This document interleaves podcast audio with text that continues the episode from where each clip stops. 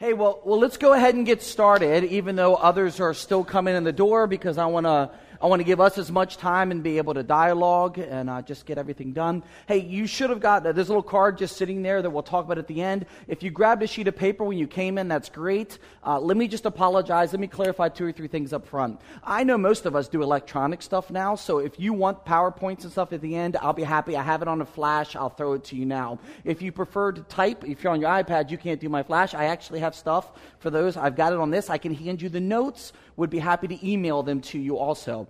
Third, I put blanks on there. So now I just want you to know I know you're intelligent and you can write down all the notes that you want to write down, okay? I realize that. Some people are like, oh, you put a blank like I'm a dummy or something. Here's the truth I'm ADD and I need an excuse to write, okay? So it just start writing, and the blanks aren't really the information. Everything I say between the blanks is the real meat. You do know that for people that like put blanks down. So uh, it's just a sheet of paper to write on. Lastly, let me apologize. She made all the copies and stuck them in a folder, and they're softer paper. I, I, I would have had harder paper. I'm sorry. She didn't, she, my secretary apologized, and I didn't notice before I came here. So for those who are writing, I hope you have a, a piece of something behind that to write on. Um, apologize. Hey, my name is Kevin Marsico. I'm a church planter from the Washington, D.C. area. I planted my church up there 11 years ago. We kind of created a training network and uh, started, uh, we've started four churches out of our church and uh, helped train leaders uh, and materials like this. Uh, for the last 10 years, uh, all around the country and around the world.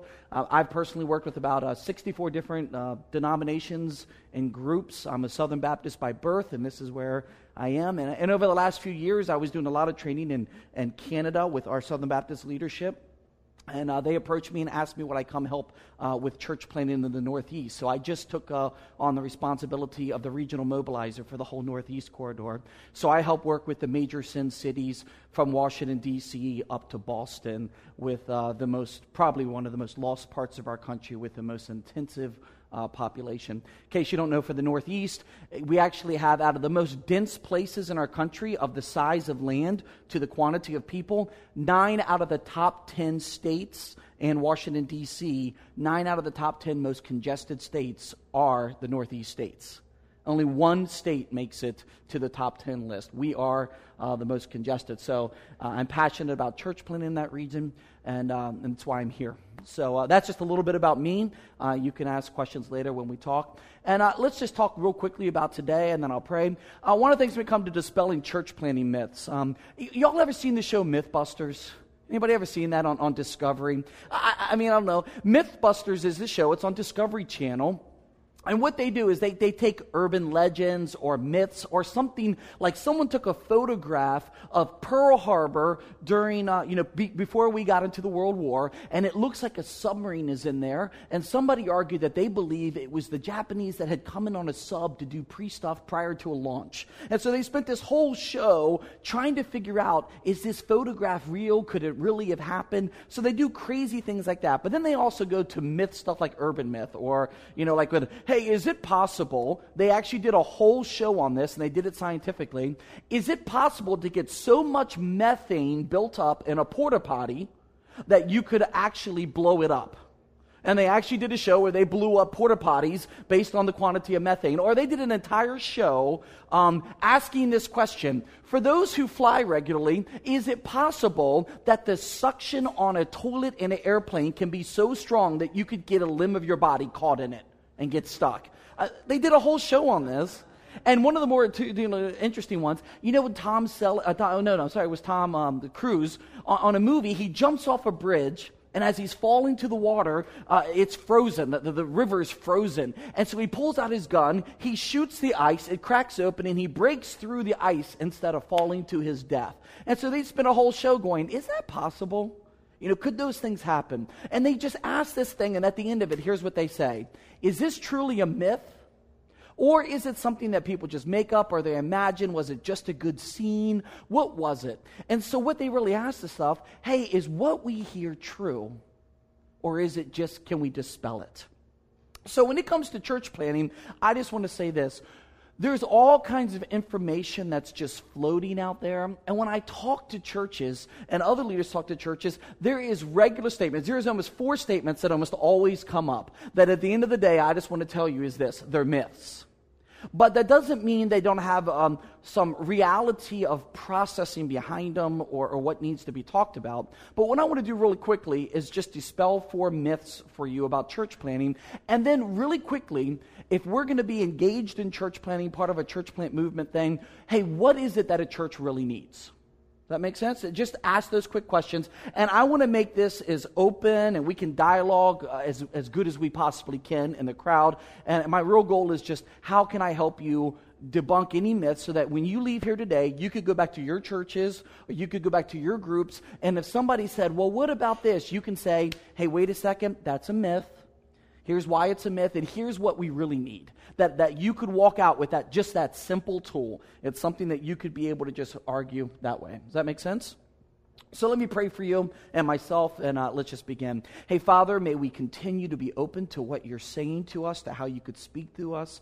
Um, Lord, I pray that even this time, I pray for our churches and the people that we lead and those we want to influence that um, we could learn something here so that we could go back and grow others and see your kingdom expand, and that you would give us a greater vision uh, for our communities and for your kingdom, uh, maybe than we currently have. Uh, may we see you. Uh, could you say something in spite of me today to encourage and inspire and challenge these uh, people to follow you fully in all things? We love and praise you. In Jesus' name, amen. Hey. So uh, let's just go through it and uh, look at a few of them real quick. You've got notes if you have them, again, electronically, if that's good. I'm not trying to hide stuff for you, so, you know, on your notes, I, I didn't put a bunch of blanks, just a few. But let's just give myth number one. This is the myth of attendance. The myth of attendance. And here's kind of how the myth goes. Uh, some people might argue you have to be a certain size to give birth to a new church. What do you, I'm, I'm asking the question legitimately. So, what would you say to that? What, what do you think about that when someone says that? Or, let me ask a different question. What is the perfect size to give birth to a church? What do you think the perfect size is? Okay, you say any size. Good answer. Anybody else? How might you respond to this if somebody asked you? Okay, it's not true. Good. So any any size is good, and this is not true. I like that. Let's move on. Okay, let's. Uh, here's the truth. When I meet with people, if I go to a church of 75 people, and I say, "Hey, would you consider planting a church, partnering with the church, doing it?" and they come up with this, do you know almost what they always say to me? Something like this. Well, when we get to about 150 or maybe 175, that will be the perfect time for us to plant. But by the way, if I go to a church of 175, guess what they say to me? A 250 to 300. 300 is really their, their kind of number. If I go to church at 350 to 400, guess what they'll say? 500, and they really like 700 for some reason. That's the number. If I go to church of 800, they want about 1,500. If I go to church of 12 to 1,500, they want 2,500. Hey, I went to a church of 5,000, a church of 5,000 in North Carolina, and they looked right at me and said, We're not in the position to plant a church. We need to be closer to 7 to 8,000 people. And my, my basic comment comes something like this Really? Really? I mean, and by the way, and, and I can almost respond the same way with 75, but at least at 75, I somewhat understand. Okay? I at least somewhat understand with, with somebody saying that. Uh, but the, the, the misconception. So, so here's the truth the truth is this it is your attitude toward daughter church planting, not the size of your crowd, that determines your readiness. I mean, doesn't that make sense? Here's one of the things that I would just drive for us as personal things. Hey, there's some things theologically that I believe, and, and we've been hearing this this, con- this, this whole conference. Uh, for example, I, I personally believe that, um, that um, hell is real. Anybody here, do y'all actually believe that hell might be real? Okay, so that's a, that's a theological truth I believe. By the way, I believe heaven is real too. I believe heaven's a real place. Um, by the way, I believe God's in control. That's the basic theological, simple way I'd put it. Uh, by the way, I think uh, the world is in need of a Savior. It's a simple truth. Um, and by the way, I think Jesus is the only way. Okay? So let me just throw out those couple things. So here would be the question that I would then typically ask. If I were to say to you now, and if we were to do an exercise, here's to be the exercise that you could give people or do something. Hey, what are some theological things that you believe about God? And those might be some things that they'd say, like, I love God's grace and His mercy and His thing, and I believe Jesus is the way, and forgiveness is real, and all that kind of stuff. So you get people to think through part of that, but then you just ask the question. Um, do the actions that I practice today actually reflect the things that I state that I truly believe? So I actually believe that my family members and friends that don't have a personal relationship with our Creator, who have not come to the grace and mercy and love of Jesus, experienced forgiveness, uh, that if they were to die today, they would be eternally separated from God's grace and mercy. And I don't have to understand what hell is, because I don't understand what hell is. But I, I know one thing about hell hell is the absence of God. I am sure of that. I am sure that the grace and mercy and love that I've experienced, the hope that I've been able to enjoy, I guarantee you, whatever hell is, it will not have that. And if that's all that hell was, what a horrendous place. The scary part is, I think it's more from what we understand. But if it was just that horrendous. So, does that understanding flesh out into a practice of how I live? That becomes a personal journey for me. The question for the local church then is the church is no more than a gathering of us together, you know, locally, uh, you know, people, it's a body of people. The, the collection of the understanding of what the church is and the church's mission, how can we look, whether it's smaller or larger, and believe things theologically that don't come into practice? So I think we need to come back and look at some of those, and we'll talk about some of those uh, you know, as we, we, we get to some of the, so what does a church need? But any thoughts or comments on this before we move on? We just don't want to let the myth of size be one of the things. By the way, the smallest church that I've ever known personally to multiply was in Arizona, the north side of Phoenix. They were running 35 people. 35. And the pastor whom the people actually liked. You see, when a pastor people don't like wants to plant a church, the people champion and pray and thank God and let him go, okay? They're like, we'll help you, please go. This guy was actually liked by his people, but here's what he said I feel called to the south side of Phoenix and I feel called to reach a very specific people group. And would you believe five people from the church went with the pastor with the church's blessing, and they sent the pastor out as a church planter to the other side of the city, a church of 35 people that gave away five people. Five people is 15 or 17% of your people, right? And they gave money. That's the smallest. That's the smallest I've ever seen. So don't say it, it can't work. And we have to talk about some of that with what, it, what we do need. Let me give you a second myth, though. Sorry, uh, yeah, the myth of attendance. Sorry, go back. Uh, second, the myth of age. Here's how the myth of age is the older the church, the better it is able to plant. The older the church, the better it is able to plant. What do you all think about this? Why? Why or why not? That's typically a very true statement. Okay? Did, y'all hear, did you hear what he said? So basically, the older the group is, the less flexible. He used the word crystallized, but he, the relationships are formed. This is who we are. That's how it is. Any other comment? I think that's reasonable. Go ahead, John. Wow. Isn't that true? If, if you haven't taken a risk recently, taking a risk is a leap of faith. I mean, it becomes a greater. So you're, you're, it takes more. It gets harder. It gets more fearful. Um, so uh, you're right. I mean, here's the truth. Uh, actually, normally, the younger the church, the more flexible and open it is to reproduce it, and the older it is, the more crystallized, the more scary it is. Um, historically and traditionally, and I think numerically currently, it is still argued today that if a church hasn't planted by the age of 15, it's in the high 90%, like 96% chance they will never plant a church by age 15 year, I don't know why 15 is the number. If you look at the growth charts of church, you'll also see that the average church grows to about year 15, and after year 15, the average church in America actually begins a steady decline. And unless there's a new vision or a new leader or some kind of inspiration that changes the trajectory of the church, do you know that most churches, it's 15 years of growth and then slow decline? Uh, that comes, by the way, from Church Resource Ministry, CRM, if you want to be able to go look at some of that statistics. It's literally a bell curve up and down with 15 years being the point. 15 to years 25 or 30, they see a plateau and then the decline begins. So the younger, more flexible churches, and the most exciting thing, I don't know if you all have seen this in some of your church plants or people that are planning churches.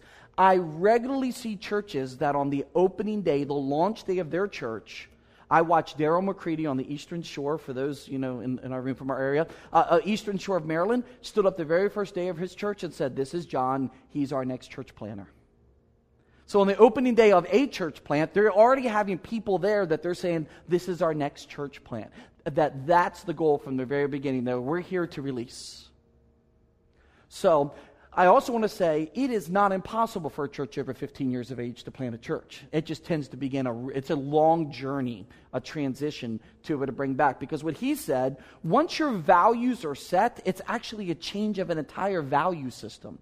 It's not just a practice that they do, it's a value system. If, you're, if the goal of the, the existing church is, hey, how do we take care of ourselves? And I'll use that loosely because that's not all of them. But, but you move from a how do we take care of us to how do we reach them mentality, that is a journey for the average individual.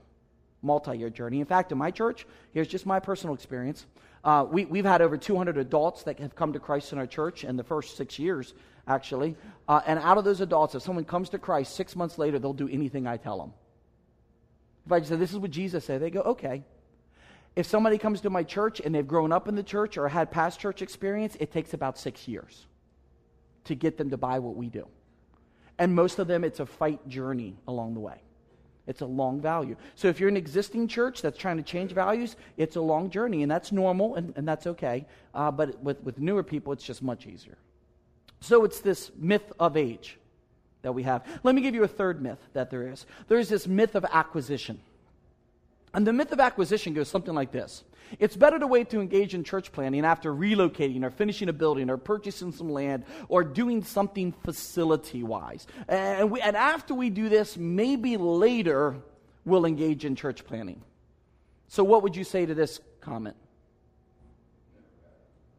It might never happen.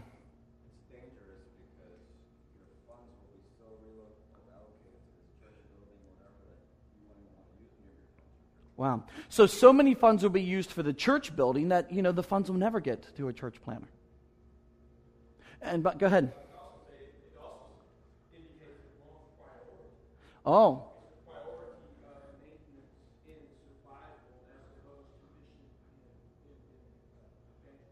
And, and there's a potential for that. Now, make sure you hear this real clearly from me.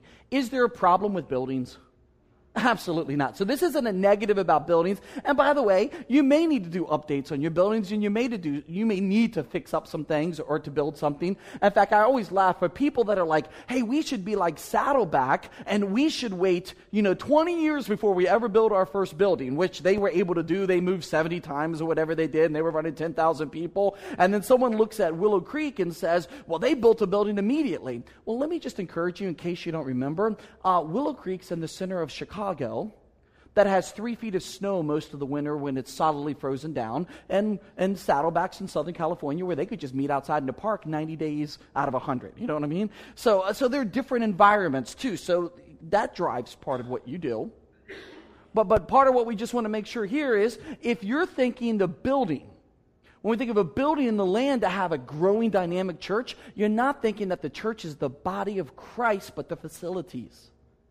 So here's what's interesting for us, and I just want you to know if you want to plant churches. From day one, we talked about church planting, and in year four, uh, going into year five, we planted our first church that we completely released out of our church. We sent 40 people out of our church. We gave uh, thousands of dollars to a new church plant. And then all of a sudden, we had all these people in uproar. And I was completely shocked. So we had 40 people. We were running about 300 attendants. We had 40 people leave to go with the church plant. And we ended up having 40 people who left our church because we planted a church. And when I asked why, here's what they said to me We are not building a church. We should build our own church before we release to start another church. That's what people would argue. So I did a series. I said, It's time to build. And all these people came back and they're going, okay, so we're going to build a, we're going to build a facility. I said, no. I said, we're going to build a church. And they looked at me and said, what do you mean? I said, well, the church is the body of Christ. So we're going to build a church, and one day we might have a facility. The 40 that left, they left again, by the way. Okay? Just so you know, most of them didn't stay. It didn't go over as well as I thought it would for them. But hey, uh, you know what it is? They had grown up in a model that's there. And by the way, part of what I was winning was Catholics to Christ. And by the way, a Catholic value, I learned this. It's not that it's unspiritual. The, the, the Catholic Church, one of the values is the facility is part of what draws you to God. So they'd walk into a school and they, from their understanding, God can't be here because there's no way God would be attracted to this facility.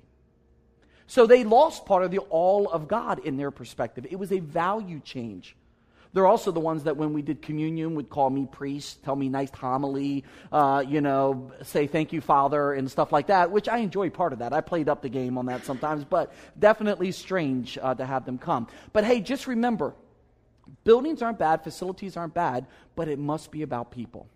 By the way, I can say one for some of our leaders, a guy named Tim Simpson. He's up in uh, Germantown, Maryland. Tim was in a, a, building program. They had to raise about a half a million dollars for, to renovate something. And, and, and he came to this principle, and someone said, Tim, why don't you help build a church? And here's what, uh, would you help plant a church? And Tim made this comment, well, we can't afford it.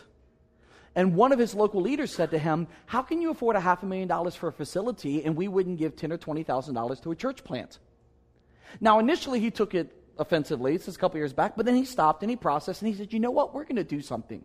And he came back and told his church, Hey, guys, if we're going to spend $500,000 to renovate our facility, why don't we tithe off of that and give it to a church plant to help plant a church?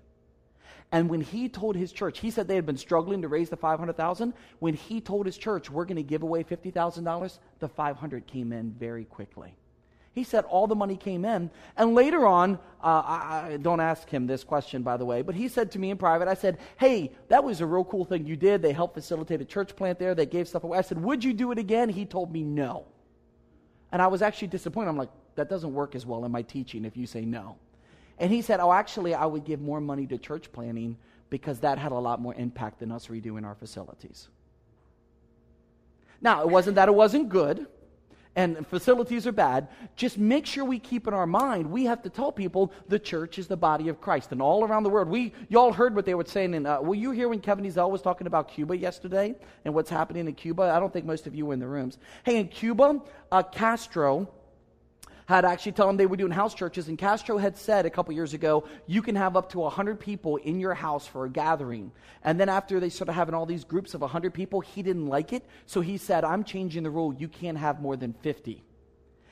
They began to have groups of 50 exploding everywhere, and he came back and said, You cannot now have larger groups than 25 in your home.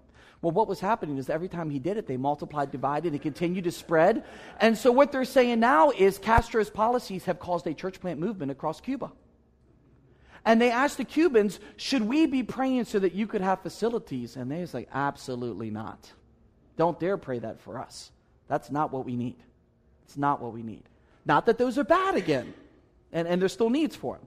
We're together on that. Y'all are with me, right? You got my heartbeat on that. So let me give you one more myth. Uh, I think it can be both. We have this myth of adequacy. And here's just kind of how the myth goes that needs to be busted. Hey, it's a, we have to wait for the perfect time to birth a baby church. There's some perfect time. What, how might you answer that?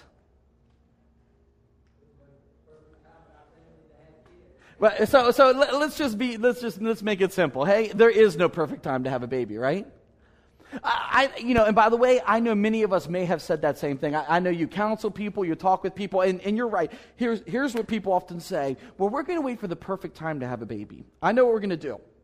I need a job making X amount of money. She needs a job. We must buy a house. We must have a level of security. We must be able to do this. And they have all these things they'd like to do. And when all of those things come into place, then will be the perfect time. Right? Okay, for those of us who've had children, in case you've had them, Here's what I found out I'm now 44 with four kids, and all I wish now is I had started earlier. Because when I meet a 40 year old who's already a grandparent and they're free and doing what they want, I'm now wishing, I wish we didn't wait. Not that we were waiting, we just didn't have kids early on. Uh, but, but, but there is, by the way, is there a perfect time to have a baby? No. Is there a perfect time to plant a church? No. By the way, is there a perfect time to plant a tree?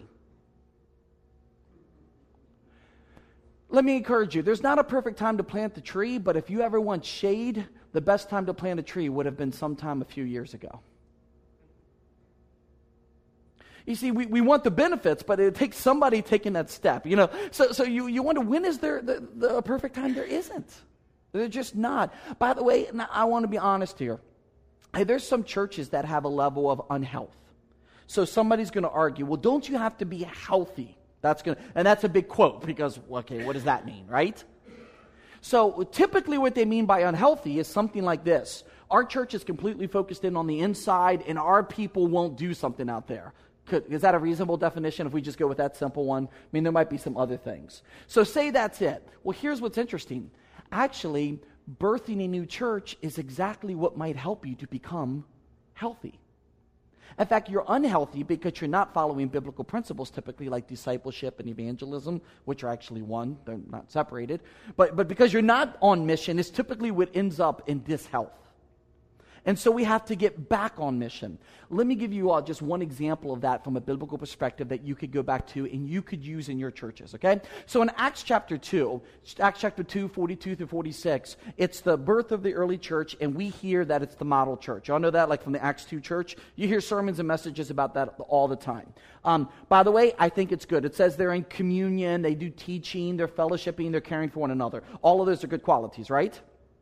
Here's the problem with that early church. Uh, Jesus said to them in, in Acts 1 8, Hey, you will be my witnesses, and you will be my witnesses where? From to, to, to the of the earth. Now, here's what's happened. Acts 1 8, Jesus says that. He says, My power is going to come, the Spirit's going to come. Acts 2, the Spirit comes. We see the new church, and we see all this exciting stuff happen. Thousands of people come to Christ. We can celebrate that. That is worthy of celebrating, okay? But here's what's interesting.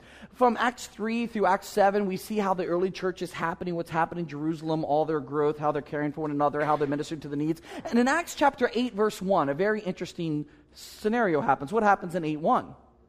Persecution breaks out. Now, as soon as persecution breaks out, we see the stoning of Stephen. Uh, Saul, later to be named Paul, he was the one blessing the stoning, in case, you know, biblically you didn't realize that. Uh, but, but as soon as the stoning happened, does anybody know what it states in the following passage after that stoning? The next verses say this They spread out from Jerusalem to Judea, to Samaria, and the ends of the earth. So here's what's interesting. Acts 1 8, Jesus says, Hey, this is what you're going to do. You're going to be my, Jerusalem, my witnesses from here to there. Early church begins, 8 1, persecution occurs, and then you, then you see it from Judea to Samaria to the ends of the earth, right? So now here's my question from you How many days, weeks, months passed from Acts 2, when the new church was birthed, but Acts 1 8, when Jesus said it, and Acts 2, when the church was birthed, to Acts chapter 8, when they actually became the witnesses to the end of the earth. So, you know, I, I read the seven chapters of Scripture about how much time passed. Anybody smart enough to know? I didn't know. I, I, some, some great historian, theologian told me. I had no clue. I'm sure someone here is smarter than me. Days, weeks, months? Two to three years? That sounds a little extensive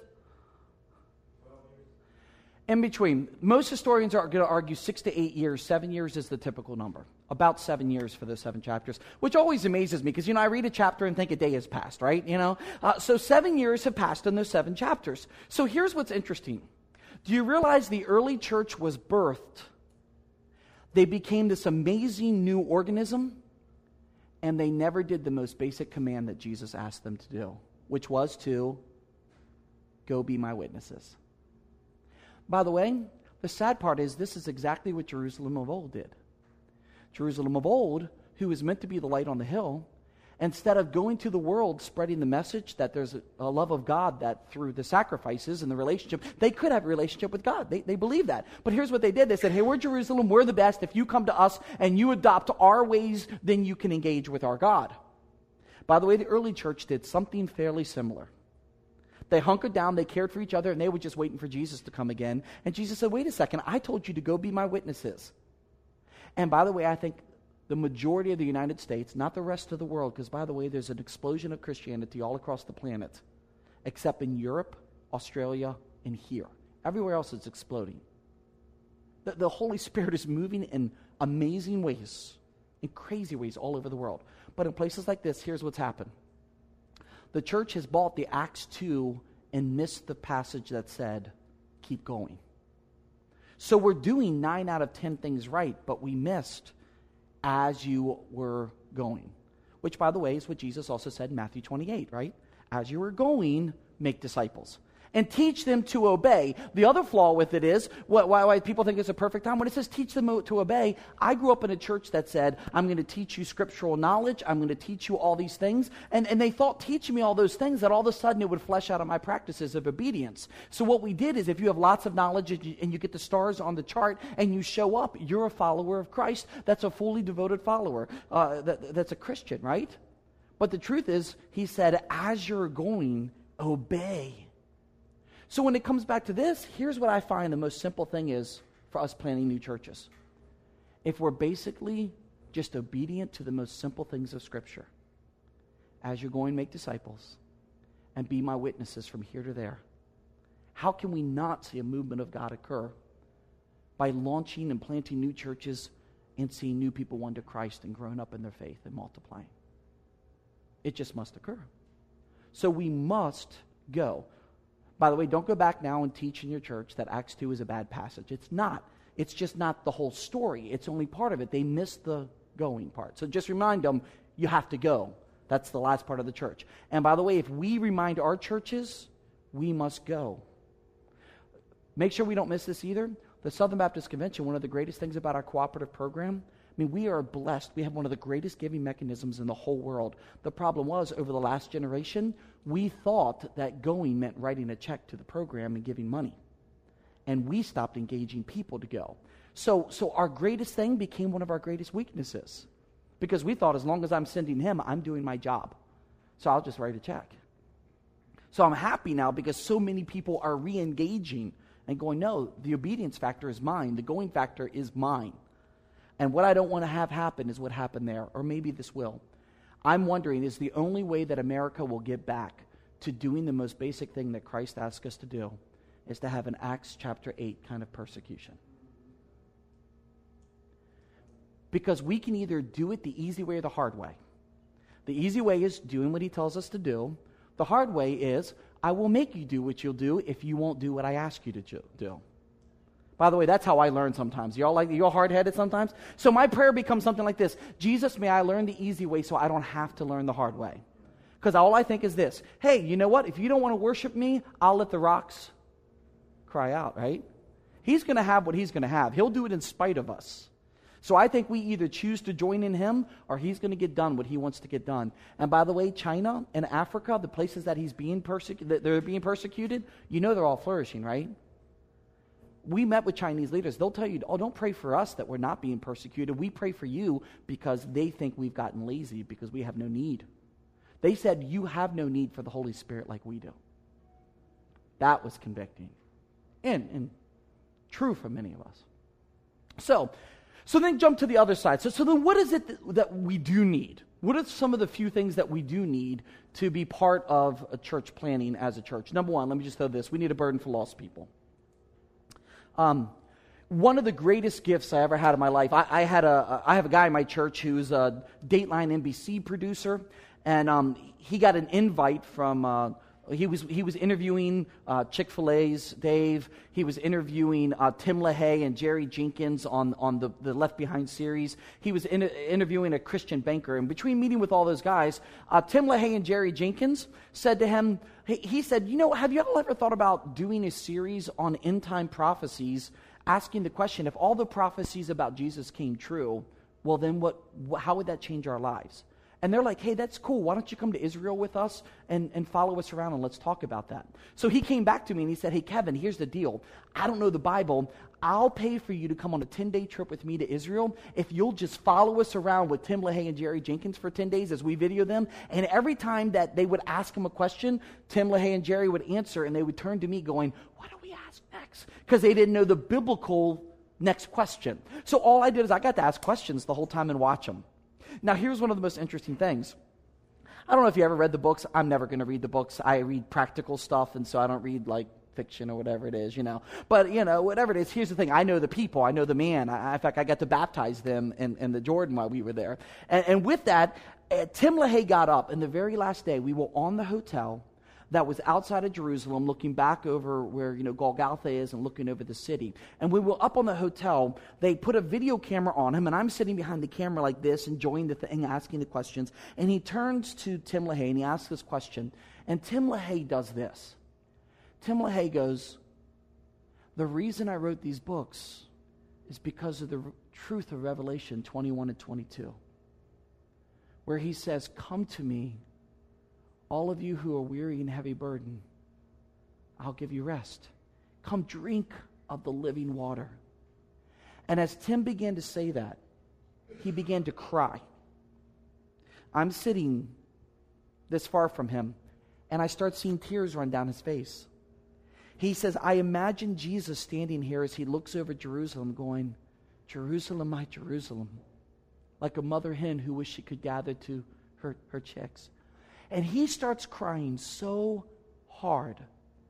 I swear to you today, I didn't know what the term crocodile tears meant. His tears were so big, they were dripping off his cheek onto a sidewalk where there was literally a puddle. And I'm sitting back here watching a man that I had never seen somebody who had such a burden for the lost people. I had never seen someone cry for lost people like that. And I was convicted, going, Do I actually care about people like him? And it changed my life till today. I, again, I'll never read the books. I don't care what people think. Here's the thing I know why he wrote them because he weeps over lost people. And you know what? I got to like someone who weeps over lost people. But, but, if, but if Christ would weep over lost people, when will the burdens of Christ become the burden of his church, his people? How can we have the same kind of burden for the lost? This is why that theological understanding must become a practical reality. I, and, and this is a journey for all of us. I mean, we all have to work on it. But for me, I forever will have imprinted my mind that man sitting across from me weeping. Just convicting. And we must help our people get a level of urgency that says, hey, we care about lost people. Uh, number two, we must have a willingness to step out in faith. A willingness to step out in faith. A lady named Jean Fleming once wrote this statement. She wrote, Faith presumes risk. Faith presumes risk. And her question became, What kind of risk are you taking? Uh, one day, sitting in a round circle, uh, I heard Rick Warren as he was talking to a group of leaders, and I thought this was very fascinating. One of the things he asked his staff on a regular basis is, Where have you failed lately? Now, I don't know about you, but if I'm in a staff meeting and somebody asks me where I have I failed, my answer wants to be nowhere. I'm excelling. In fact, I'm excellent in all that I do above and beyond all that could be asked, imagined, or achieved, right? I know what I'm doing. We're doing it well, right? But here's what he said. I said, I don't want to tell you that I failed. He goes, I'm telling you now, if my staff looks at me and can't tell me failures, then from my perspective, they're not doing their jobs well. And I looked at him, and I remember, and a whole, a whole crowd of us looked at him. He goes, Here's the thing if we're not willing to take risk for Christ, then we're missing something. And I'd rather someone risk and fail than to tell me they're quote unquote successful in all that they do. I thought that was interesting. And my personal journey, I'm just telling you, I now ask myself all the time. I don't really want it, but I don't know about you. Have I been in a position anytime recently that I was at such a place on the edge that if God didn't show up, everything that I did would be completely collapsing. See, um, I, I don't know about you. I, am not a person to want to depend on others. I, I'd rather be self made and hold on to it. But to be on the edge of faith where it says, God, if you don't show up, this church plant won't succeed. Succeed. God, if you don't show up, the funding won't come in. God, if you don't show up, people won't get saved. God, if you show up, this won't happen. I don't have to live like that normally pretty much I have this safe little bubble that I strategize and plan, and, and, and my risk is a calculated risk. And I'm not saying that's bad. But sometimes taking a step of faith is what God is asking of us in our journey. And I just wonder, what was the last risk that we did? Just something to think about and say, I'm going to step out waiting for God to show up. By the way, have you ever had God show up when you're on the edge before? It is such a good thing. That doesn't mean I like being in the position, though. So, how do we find out that balance? And, and I don't know for your ministries and, and for our lives. All I know is for us to be able to engage in reaching and penetrating the darkness, we must step out. in faith. A third thing I would say quickly you must have a vision for a region. A region. Now, this is one that you could argue with, potentially, but, but hear me out on this real quick. What I mean by this is if your vision is for your community, your people, if, if it's this big, this is my job right here. I would say that's myopic. I like focus. I like focus. But I don't want you just to think, hey, in Baltimore and, and in Washington, D.C., places are often in communities. Like in Baltimore, it's literally neighborhoods. There's about 220 neighborhoods in Baltimore. And, and, and each neighborhood has distinct needs. And, and I love it when someone says, I'm called to this neighborhood in the city. But here's the thing if you want to reach a neighborhood, but you don't really care about the rest of the city, something's missing, right? So somehow we must think beyond whatever we have. You must think bigger in whatever we're doing. Because if we're only thinking about us, then it's hard to think about God's kingdom, which will be our sixth one, too, by the way. But we must be thinking from a more global perspective. Whatever we're thinking, think bigger. If you only think Jerusalem, we're missing the Judea and the, and, and, and, the, and the Samarias and to the ends of the earth. And those, for us, we know they've all come to us. So it's even me going, hey, if I'm in a, if I'm in Rockville, which is where my last church was, uh, we in my church had 64 different nationalities on an average weekend, and 46 of them were first generation. 46 first generation at Montrose. By the way, I remember the first time I preached there, we were doing five services on a weekend, and I got up for my first sermon, and I think I'm like preaching the sermon, and I'm watching all these people talk to each other and I'm really irritated and I'm kind of animated and loud. So I make more emotions. I start speaking faster. I try to throw in more stories because I'm wondering why aren't these people engaging? And then somewhere in my mind, I'm going, and I'm going to preach this four more times. This is bad. And I was kind of irritated, thinking I had the most unspiritual message that I had ever preached. And when I finished, a cute little Korean woman walked by. She was about this big, and she said, Oh, Pastor Kevin, that was one of the most powerful messages I ever heard. And it was so encouraging. I'm like, okay, it wasn't horrendous. She goes, but, but do me a favor.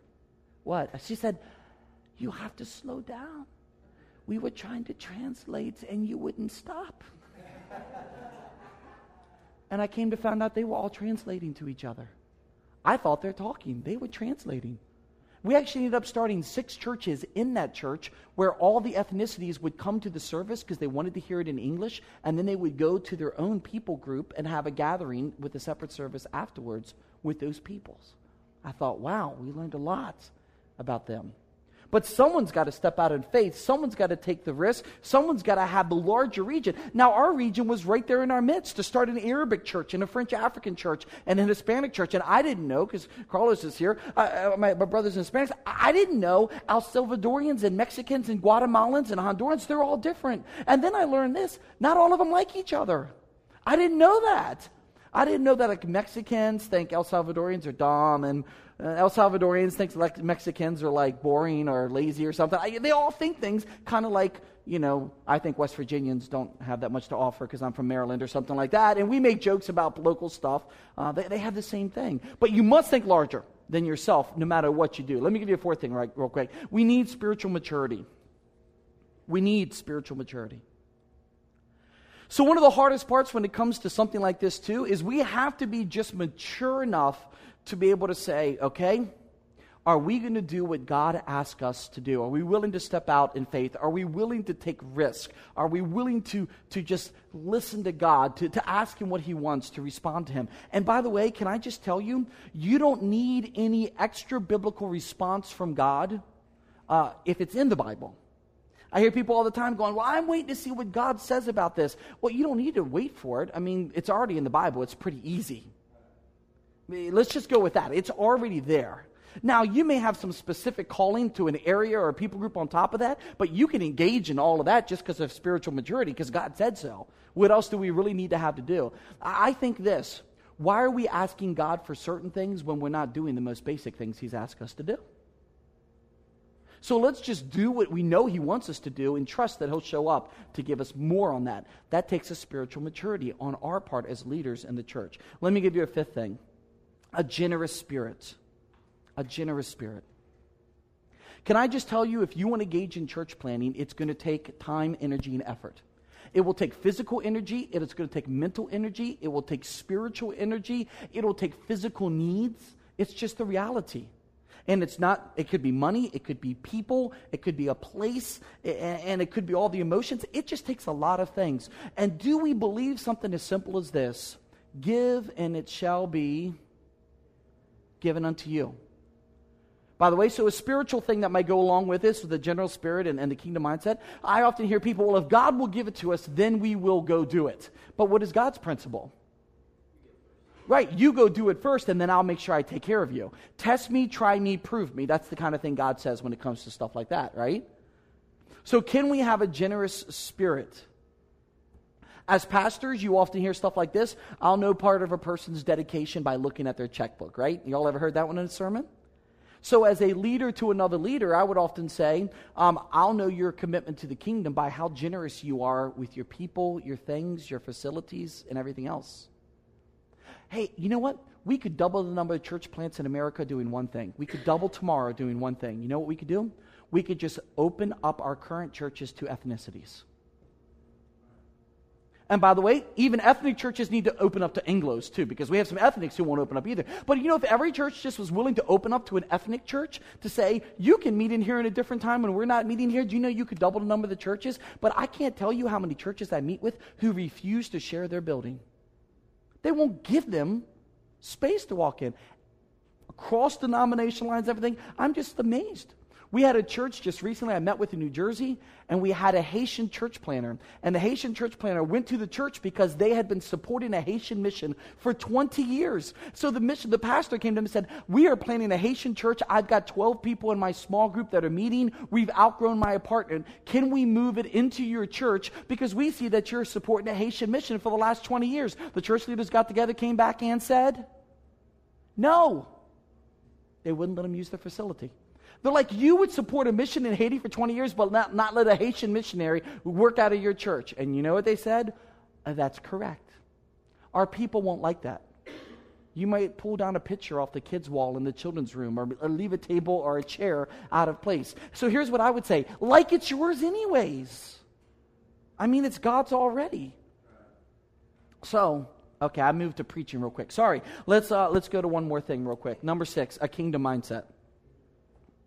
So it's a kingdom mindset. How can we just be thinking far beyond who we are and just say, hey, it's all about God's kingdom, anyways?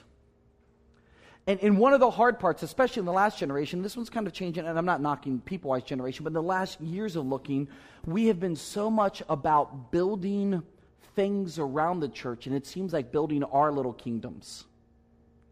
Um, but, but when we pray, we pray stuff like this um, My kingdom come, or Thy kingdom come. It's thy. And here's what I want to remind you of, just from a simple passage of Scripture. Jesus says, I will build my. And the gates of hell will not prevail, right? I want to remind you this. I, was in the Marine Corps, and, this is what I, learned about being in, the offense, you know, learning that, hey, the enemies over there were over here. One of the, king's, the kingdom's mindsets, when you say this passage, when Jesus said these words, the gates of hell will not prevail against the church. Is a gate in someone's yard, is a gate for an offensive or defensive purpose? Defense. So understand this. I don't want you to come in, so I put up a gate, right? So here's what Jesus is saying Hell has a gate that they put up to keep lost people lost. That make sense? When the church does what the church is supposed to do, my church, I'm going to build the church, and the gates of hell cannot prevail against the offensive movement of my church. So hear this. They've got lost people with gates uh, trying to keep lost people moving from death to life, from darkness to light, from despair to hope. But when the church prevails, they are going over the gates of hell and yanking people back to life. It is a kingdom mentality.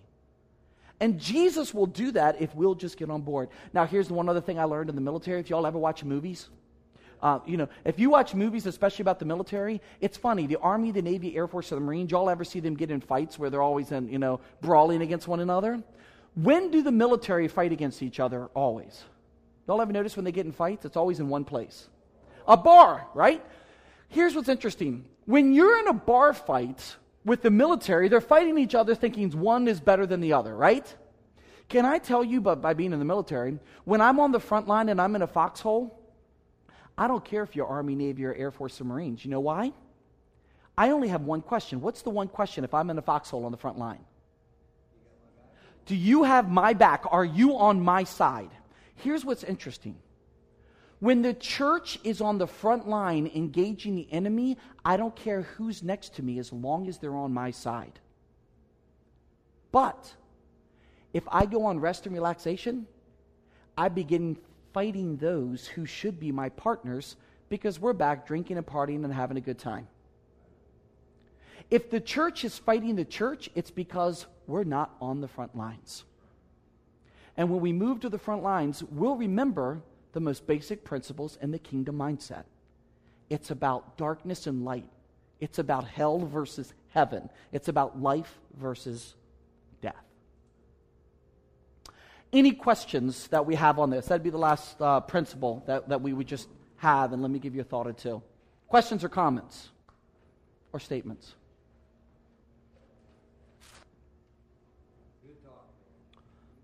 Thank you.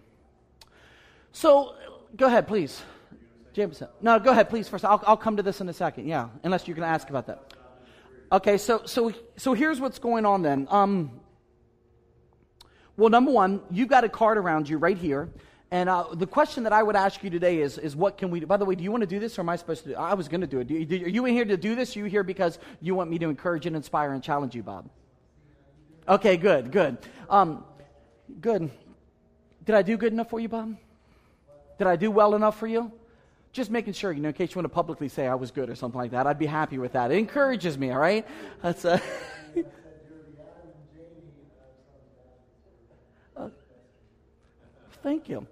So here's the thing. My question to you is what can we do for whatever you need? I'm not sure what your need is, but I'm asking what's your next step? Let me give you a couple suggestions uh, for what your next step might be in case I don't know, but the, I think these are three common ones. So let me give you three of them. Maybe you're here today, you're a planter or a pa- you're someone who wants to plant a church. You feel called to plant, or maybe you're a pastor who wants to get engaged in church planting, and maybe you're like, I want to, I want to plant a church, or maybe you're someone saying, I want to know what it means to partner with a church planter who's on the field to get my church involved. All three of those mechanisms begin by going to mobilize me on nam.net. If you go to nam.net and go to mobilize me, you can little, it's a yellow button on there. You'll see it in all the checkouts and stuff. They were showing it on the videos yesterday. If you go downstairs, they have cards. If you come over to the room at lunch, there's cards sitting there and they can sign you up right now. You can go to mobilize me and just say, I want to know what it means to be a partner church, uh, which means I want to support or pray or, or, or help with, you know, projects to help a person. I feel like we want to send, you know, we want to start a church. Now, it may take you 18 months or two years. It doesn't mean you have to do it today. But but, help me. Help me. That's what you're saying. Help me figure out that next step. Or you may say, hey, I want to be a multiplying church. This means we want to develop up leaders and send them out. Fine. Uh, we have somebody to help you with that. But then um, I think what most people need, and we are beginning it at this conference, is this. We have uh, partnered with Dynamic Church Planting International. Um, I've been a trainer for DCPI for the, for the last uh, nine years now. And, and I have trained this training um, all over the world. Um, DCPI has helped train 55,000 leaders that have helped plant about 125,000 churches. Many of them are Southern Baptist. They have a dream to help facilitate multiple denominations plant 5 million churches. That's what they do. But here's what Send North America has done. We said, hey, why are we trying to reproduce our own material when somebody's already got good stuff out there? So what we do, we've partnered with them. It didn't cost us a penny. It's all for free. They're giving it to us. And by the way, our gift to them is we're helping translate it into Spanish and into Korean and into Chinese right now and into multiple other languages. So we're helping pay for some of the partnership, the translations. They've given it to us for free. What we do is a two and a half day training. Here's how the training works. The first day is basically vision casting. You ask stuff, why do we plant churches? How do we plant churches? What are the answers to the objections to plant church? Because if you want to go back to your churches and say, we want to plant a church, people are going to go, well, isn't that going to break up our fellowship? And doesn't it cost a lot of money? And, and, and won't it take too many leaders? And they'll start asking all these things. So we help you walk through that. And then we talk about, well, how do I know when it's time? What are mistakes that we want to avoid? So we have one day that trains you to go back to your church and lead them on a church planting journey. Then the second day of the training, you start walking through, well, what does it mean for our church to be engaged? How can we determine our level of involvement? Am I going to give a staff person? Are we going to give money? Are we going to do it all ourselves? Or are we going to partner with other people? So you start walking through the questions. How do I come up with a core group? How do we determine what area we're going to go to? So we walk through a whole second day that actually begins you processing the proactive part of reaching your community or where you want to plant. And then here's what we add, which takes just a couple more hours. During that time, we're going to have breakouts, and you'll actually be required to be working through an idea of what you should be doing. And at the end of the training, you will give a presentation that says, here's where I think we are, here's where I think we should go, and I'm working at least on this one area. This is the only part I know, but at least we're starting here. Some of you may be, I now know the community, I'm working on the core groups, I'm developing a leader. So wherever you are, you're going to just say, this is where we are, then you're going to have leaders pray, but you'll actually give a short presentation. We're going to pray over you, and we're going to ask you to go back and carry it out. And then one more thing that's happening we're currently running a pilot, if you get on board sooner than later. We're running a pilot that we're going to take a group of leaders and actually have a coach that's going to walk you through a couple months of actually walking through the process so that if we had five or six pastors in the room that were all trying to move on to help them. So that's what this is about. Now, here's what's happened at this event this week 27 events have been scheduled across the USA this next year. So every, every region of our country has about four or five events right now already scheduled. But here's the secret. Next week i'm meeting with leaders in alpharetta and i'm certifying more trainers and we are setting up an entire network of certified leaders. Some of you here might be gifted teachers so we want you to come through the training then help us partner with some other trainings and then ultimately carry out other trainings. Does that make sense? So 27 are pre-scheduled but here's what happens if you're in this room right now and you're like, I want to host an event, I need them to come to our area, and we don't have something that's going to be there, we want to help facilitate this occurring in your region. My personal dream is all 2,000 of our associations in the Southern Baptist Convention need to be hosting one of these trainings over the next three to five years. That's my personal dream. That's why I'm doing the job that I'm doing. I'm praying that today's kind of training will help you do this. And by the way, today's stuff that I just did is one of the sessions from the training. So I specifically gave you an example of what a session would be like. This is part of the first day for the vision casting. So this training is available. By the way, if you go to the sendconference.com, which is right today, that it's part of the notes going on, the training dates, some of them are listed on there. Other ones will be on the website. But if you want to be part of a training, you can just write, I want to lead a training, be a part of training, I want to get involved with it, whatever it is, help train me. Just write on there, I want the two and a half day training. We will follow up with you and say what part, right where you are in the country, we'll help you find one or we will get one for you. My Hispanic brothers, we just talked. We have Chinese, Hispanic, we're working on Vietnamese right now to be started. Uh, there's a Hispanic one early this fall uh, over on, on the East Coast. We have a Chinese one in San Francisco that's happening September, I believe. So if you need another language, we'll help you with that. Any other questions about this? Anything we can help you with? I've got one minute, so. Was that a good enough explanation of the two and a half day? We can get you more information on that. Um, and soon, I think they're on the Send Conference. They will be on the NAM.net. One of the things that I did, uh, especially the first day of training, the vision casting, I went on and made 10 videos that are all five to 10 minutes that just teach part of the training. So, like on, um, on myths or mistakes to avoid, I only do two mistakes, but there's eight more. But in case you need a teaser to get people involved, you can say, oh, here's two mistakes. Oh, you want to hear the other mistakes? You have to come to a training. May God bless you in your ministries. If I can help in any way, um, about my name and email are on your thing.